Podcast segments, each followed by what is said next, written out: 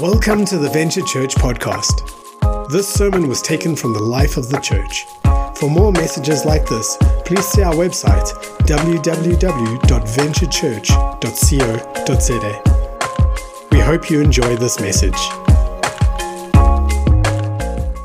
So, this morning we are in our Christmas series, and our Christmas series is a little different this year. Our Christmas series is not necessarily about Christmas. Oh, oh, skanda. As we build up to the first, the celebration of the first coming of Jesus, we are looking toward the second coming of Jesus. So, this is a series on the end times at Christmas because Jesus came once and he's going to be coming again.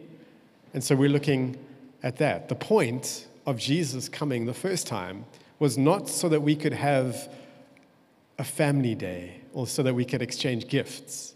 It was, in fact, for him to live, to die, to be resurrected, to ascend, and to come back in victory.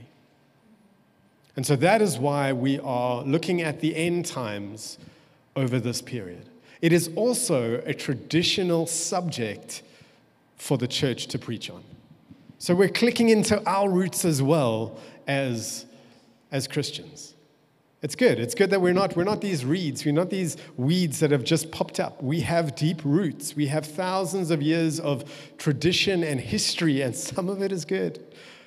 Some of it is not good, but some of it is good. And so this is something that is good. Amen. Amen. All right. I did not grow up as a Christian. And hopefully, I'm still a uh, ungrown up. I have a bit of youthfulness in my Christianity as well.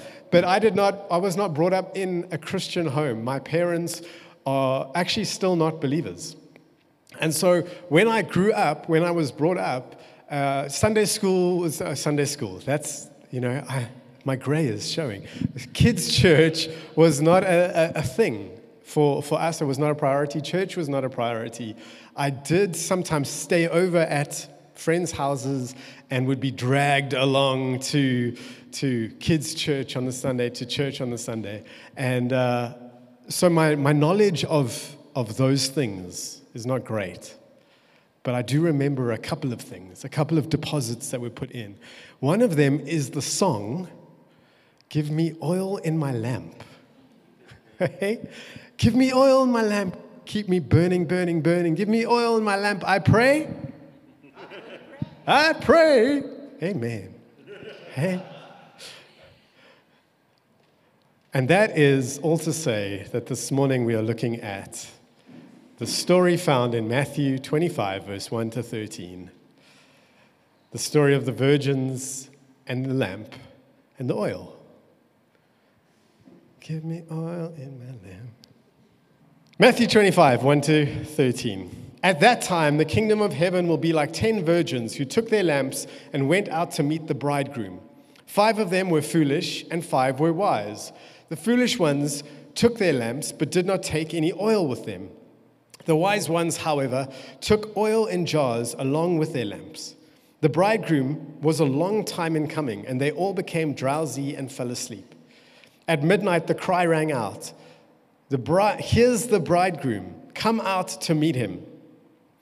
Then all the virgins woke up and trimmed their lamps. The foolish ones said to the wise, Give us some of your oil, our lamps are going out. No, they replied.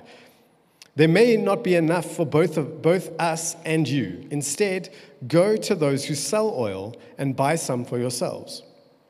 But while they were while they were on their way to buy the oil, the bridegroom arrived. The virgins who were ready went in with him to the wedding banquet, and the door was shut. Later, the others also came. Lord, Lord, they said, open the door for us. But he replied, Truly I tell you, I don't know you.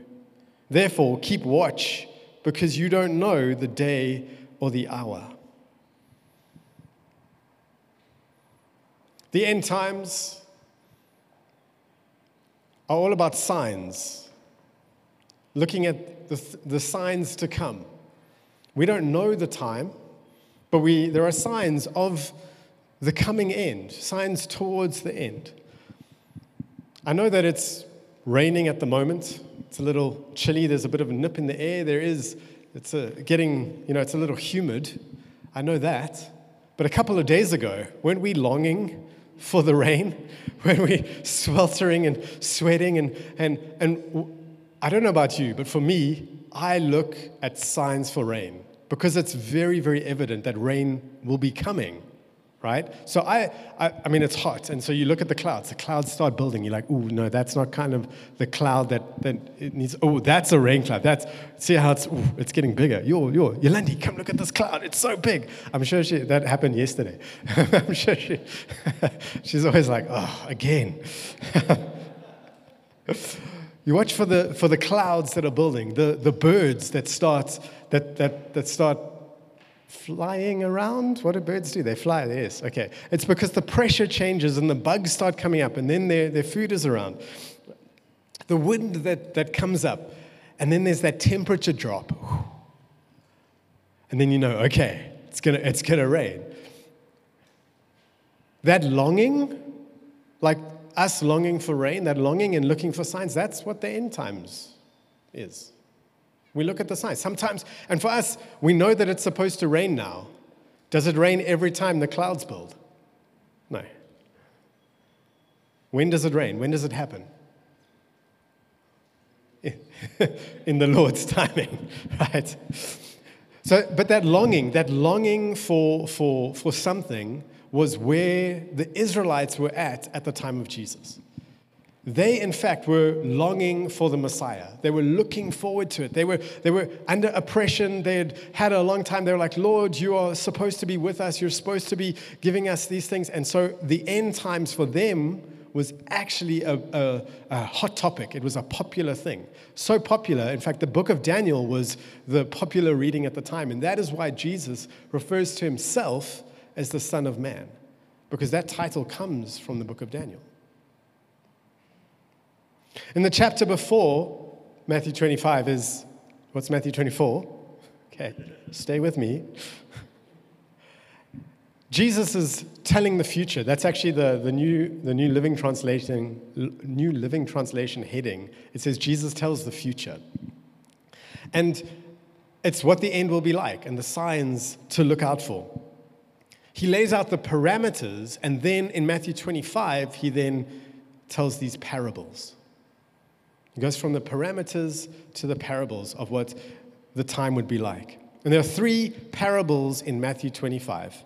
The first one that we read is the 10 virgins or bridesmaids, depending on the version that you read. And it's about living and living prepared. The second one is the servants and the talents, and it's about working with what we have been given. And the third one is the sheeps and the goats, and that is about serving and loving every person. So, with all of the doom and gloom, the, the change of weather, the, the, the floods, the earthquakes, the, the wars and rumors of wars, all of that in Matthew 24, Jesus then opens Matthew 25 with the story of joy, of excitement. A joyous wedding celebration. Unlike the fear mongering posts from Auntie Tabitha about the Antichrist and the New World Order, Jesus had a different picture of the end. And it's seen in his first picture of a wedding a wedding to end all weddings, complete with a banquet. And all the foodies said, Amen. Jesus is the groom and we are to attend and celebrate with him and the bride, his church. Revelation 19, verse 6 to 9 says this Then I heard what sounded like a great multitude, like the roar of rushing waters, like, sound, like loud peals of thunder, shouting, Hallelujah! For our Lord God Almighty reigns. Let us rejoice and be glad and give him glory, for the wedding of the Lamb has come, and his bride has made herself ready. Fine linen, bright and clean, was given her to wear. Fine linen stands for the righteous acts of God's holy people. That's a, that's a great image, don't you think? The righteous acts of God's holy people are the wedding dress of the bride. Every time you do righteous acts, guess what? You're adding a thread, you're adding a pearl, you're adding something beautiful for the bride to wear on her wedding day. Whew. Come on, guys. Then the angel said to me, Write this Blessed are those who are invited to the wedding supper of the Lamb. And he added, These are the true words of God. Now, apparently, on a wedding, couple's wedding day, the groom went to the bride's house for the ceremony. And then the, the entire party would then move to the groom's house for the feast. And this celebration could sometimes be a week, a week long celebration. The virgins or the bridesmaids were to wait for the groom to attend to him and meet, meet him with lamps, possibly to help him light the way, to light the way. It was their responsibility to look after their own lamps, and hence they had to take some extra oil just in case he was delayed. It wasn't, uh, wasn't an hour, an hour long service. Our weddings can sometimes be very, uh, if you've ever been involved in a wedding, there is a run sheet and you better stick to it because there is a kitchen of people waiting to serve you. No, no. It's all, you all wait, you wait on the, on the groom, you wait on the bride, you wait on, on that timing for the festivities to begin. The only distinction between the wise and the foolish virgins was their preparedness. Both groups were in the right place, doing what looked like the right thing, and yet one was considered foolish and the other wise. Jesus uses this comparison, actually, in the next parables as well, but the wise man and the foolish man. You remember that story? Everyone builds. The moral is everyone builds. Are you going to build wise or foolish? And the invitation is then to, to want to build wise or to want to be part of the wise. In Proverbs, we also have this, this comparison. And so, Jesus is, what is Jesus doing in this story, in this parable? He is inviting us to want to be wise, to want to be like the wise virgins, like the wise bridesmaids, and not be like the foolish. The lamps. The lamps represent our lives and our relationship with Jesus, the thing we are responsible for.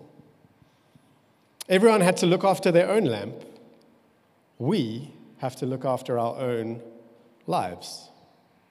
We have to make sure that there is enough oil as we wait for the bridegroom to come. Proverbs 31 talks about the wise woman. All the ladies love that. I'm like, I give it to you, Lindy, often to read. This is what you need to be like as a wife. That is absolutely wrong. Anyway, don't do that. Be wise, don't be foolish, like me with that. But Proverbs 31, verse 18 says of the wise woman that her lamp does not go out. She is wise. Philippians 2, verse 12 says that we work out our own salvation with fear and trembling. It is very possible to see the oil as the Holy Spirit. The Bible uses oil as a metaphor for Him being poured out, ritual anointings and cleansings. We could also point to the story of Elijah and the widow, where there was just this miracle that happened where, as she kept pouring out the oil, it just filled the containers, whatever, all the containers that were there. The lamp is our lives, the oil is the Holy Spirit, and we need to keep topped up and filled up with the Spirit. The oil being the fuel that helps our lights shine. It's very possible to read that, and it is a good fit. It can be a good fit here, but it's actually not what this is about. It's not. The story is about the end times. It's very clear in its context. And it's about Jesus returning, and it is about a celebration and a joyous banquet. It is about being prepared well for the end,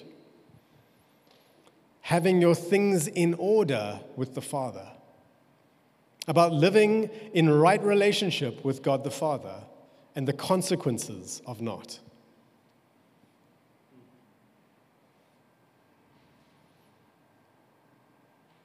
The foolish bridesmaids, I think that they were comfortable. They lived for the now. They just brought enough.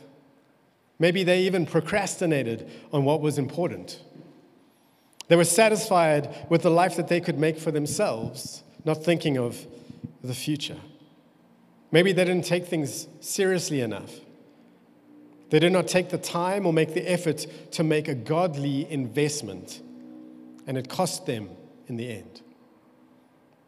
I'm not sure how you're navigating this season. For me, honestly, I found it quite difficult to keep my mind off being a consumer. Black Friday, Christmas gifts, holiday vibes. Oh, I just, man, I just, I, am living the dream in my head. it's, it's, it's not good. It's important that we make good, godly investments in every season, not be distracted the things that don't matter, the things that are not important.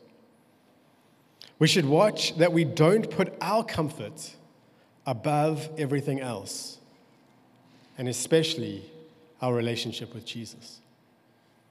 The foolish, the foolish virgins, they didn't bring the extra what does extra mean? Well, extra means extra. It means extra effort, extra thoughts, extra. They, they just couldn't be bothered. They were living comfortably. One of the morals of the story is that the minimum is actually never enough. The minimum is never enough.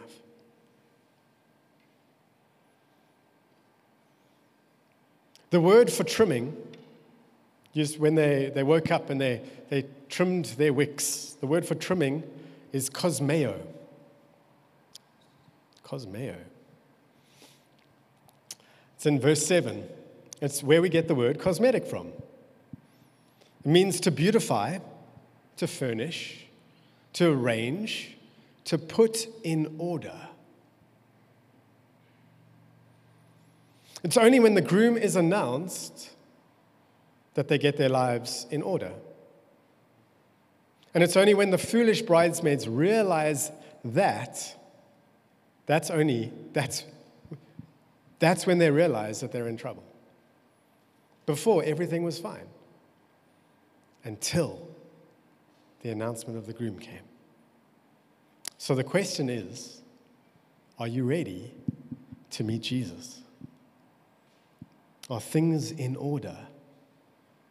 Has your life been arranged correctly?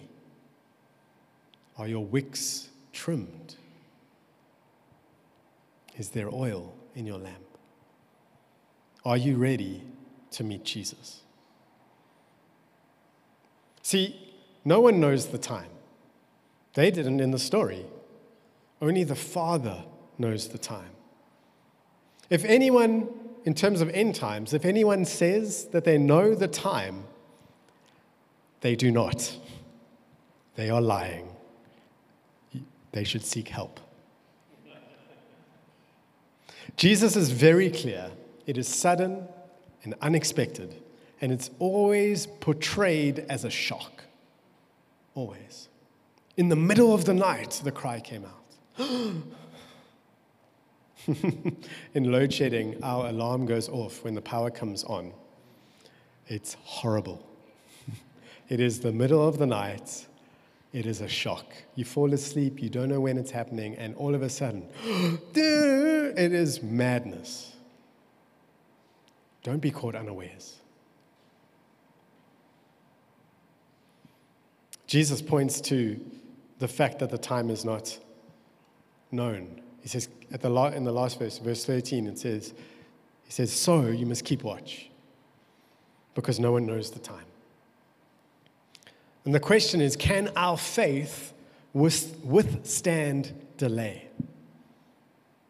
Is our faith one that it can withstand delay? Delay for promises, or maybe even delay for what we think we deserve. Maybe delay through trials, through hardships. Can our faith stand, withstand delay? When the foolish bridesmaids come back from sourcing more oil, they find that they have been locked out of the feast. See, at the end, it is our relationship with Jesus that matters. Are we ready and prepared for when the groom arrives? It's a living, growing, God honoring relationship with Jesus that counts. When Jesus denies them entry, when the groom denies them entry, they knock. Let us in, let us in. Why are they denied? It's because of relationship. The groom says, I don't know you. I don't know. The, the virgins, there was, they came, the, person, the people who were ready, I took, and everybody else I didn't know. So many people want the banquet without the preparation. So many people want the banquet without the preparation. Unless we choose Jesus, we will be locked out at the end. So, what does choosing Jesus mean? What does that relationship mean? Well, it's very simply it's salvation. Declaring that Jesus is Lord and living like it. You know that Jesus is Lord even when you don't declare it? Because he's Lord. And if he's Lord, then all you're doing is declaring that Jesus is Lord. You don't make him Lord, you submit yourself to his lordship that is already. Declaring Jesus as Lord and living like it. Living with clean hands and pure hearts before the Lord having the orientation of your life following Jesus. Salvation. It means prayer, spending time, talking to the Lord, letting it all out if you need to, wearing your heart on your sleeve before the Lord.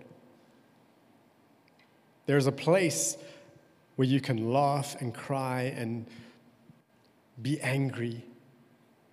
That's with the Lord. He can take it. Rather take it to Him. In fact, take it to Him. Don't not take it to Him. Then take it to people who will just, oh, shame. Take it to the Lord. He can take it. No matter what you're feeling, no matter what you're thinking, no matter what you've done, no matter where you've been, no matter what you've been the victim of, no matter what you've perpetrated. He can take it. Prayer is important, and we need to be a people of prayer. The Bible is important. We need to be reading our Bibles. Why? Because it's the word of the Lord to us. And the Holy Spirit uses that to adjust the things in our lives. We need to be walking in community which means coming to church, but also sharing our lives with one another. Allowing others to help us be all that God has called us to be. Helping to point out our blind spots, sharpen us, and we can sharpen them. Helping, I think, I think often we feel like, like things are often always in the negative, like community, so people can point out our blind spots. Cool. But actually, I think it's more like often like ointment, where there's something that's bothering us, something that's not quite right, and in community, it, things get drawn out. The bad gets drawn out, and so then that's good for us. It's good for us. And so you can, we get to be a part of that. We get to walk along alongside one another and help one another be all that God has for us and for them. We get to walk in our gifting, which is just a, a fantastic space to be. So, salvation, prayer, Bible, community, and making disciples. That's what we're called to do.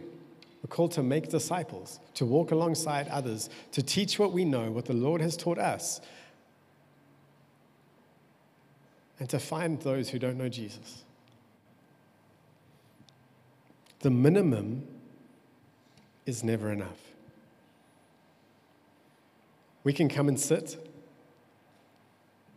and enjoy and feed, and it's beautiful, and we love it. But there's so much more. There's so much more. And the Lord is calling us to more. So, where are you at with your relationship with Jesus? Romans 12 talks about having a sober evaluation of yourself. When we take communion, one of the things that is often said is that we need to examine ourselves. In Psalm 139, David says to the Lord, Examine me. Verse 23 and 24 says, Search me, God, and know my heart. Test me and know my anxious thoughts. See if there's anything offensive in me and lead me in the way everlasting. Is there anything offensive in you? Not just offensive, offensive to the Lord, to the Holy One, to the groom.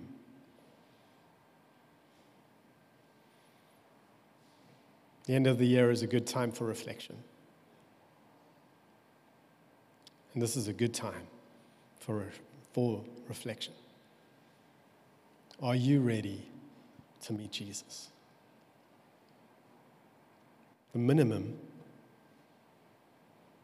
is, is never enough.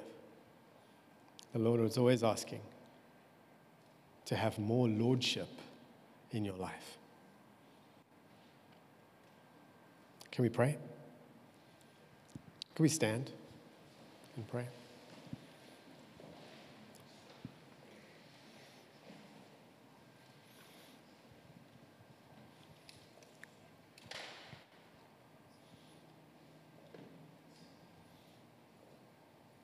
So, Lord, right now we just come to you with hearts open.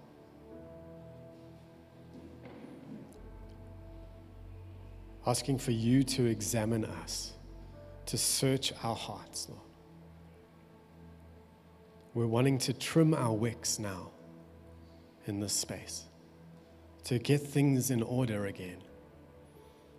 We want to be ready for you.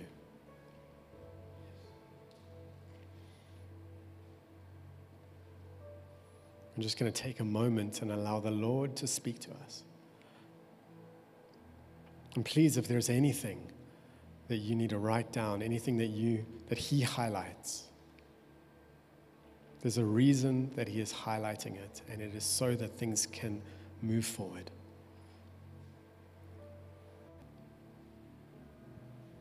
Lord, we thank you that you care.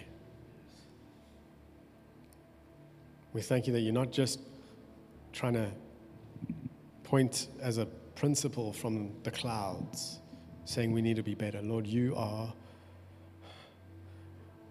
wanting to work from within us to help us be who you've called us to be, so that we might enjoy the joy and the feasting and the final banquet. Lord.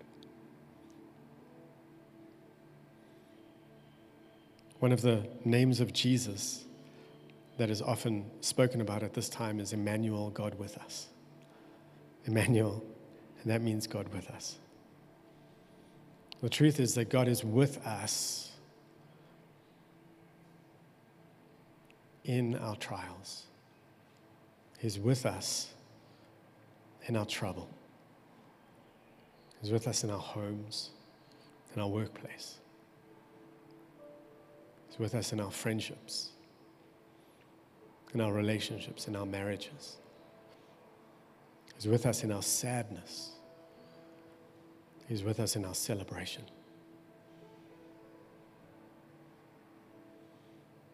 So, God, right now, we just thank you that you are with us, Lord. We thank you that you humbled yourself to come down to earth, to be born as a human, so that we could to live, to die, to be resurrected, to ascend to the right hand of the Father, so that we could come to know you and that we can be part of your victorious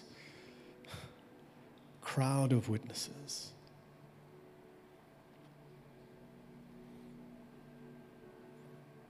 I thank you that you are with us, Lord inviting us into a life of following you.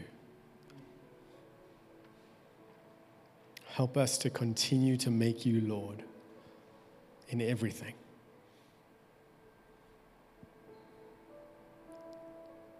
We thank you that we look forward to your coming.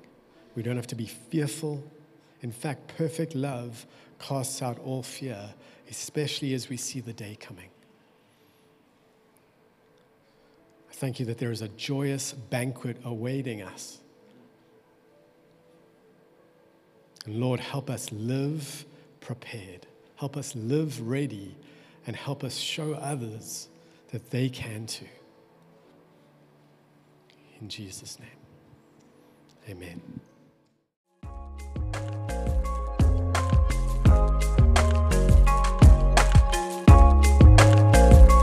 Thank you for listening to this sermon. We would love to know how this message spoke to you. Please connect with us through our website www.venturechurch.co.za or through our various social channels.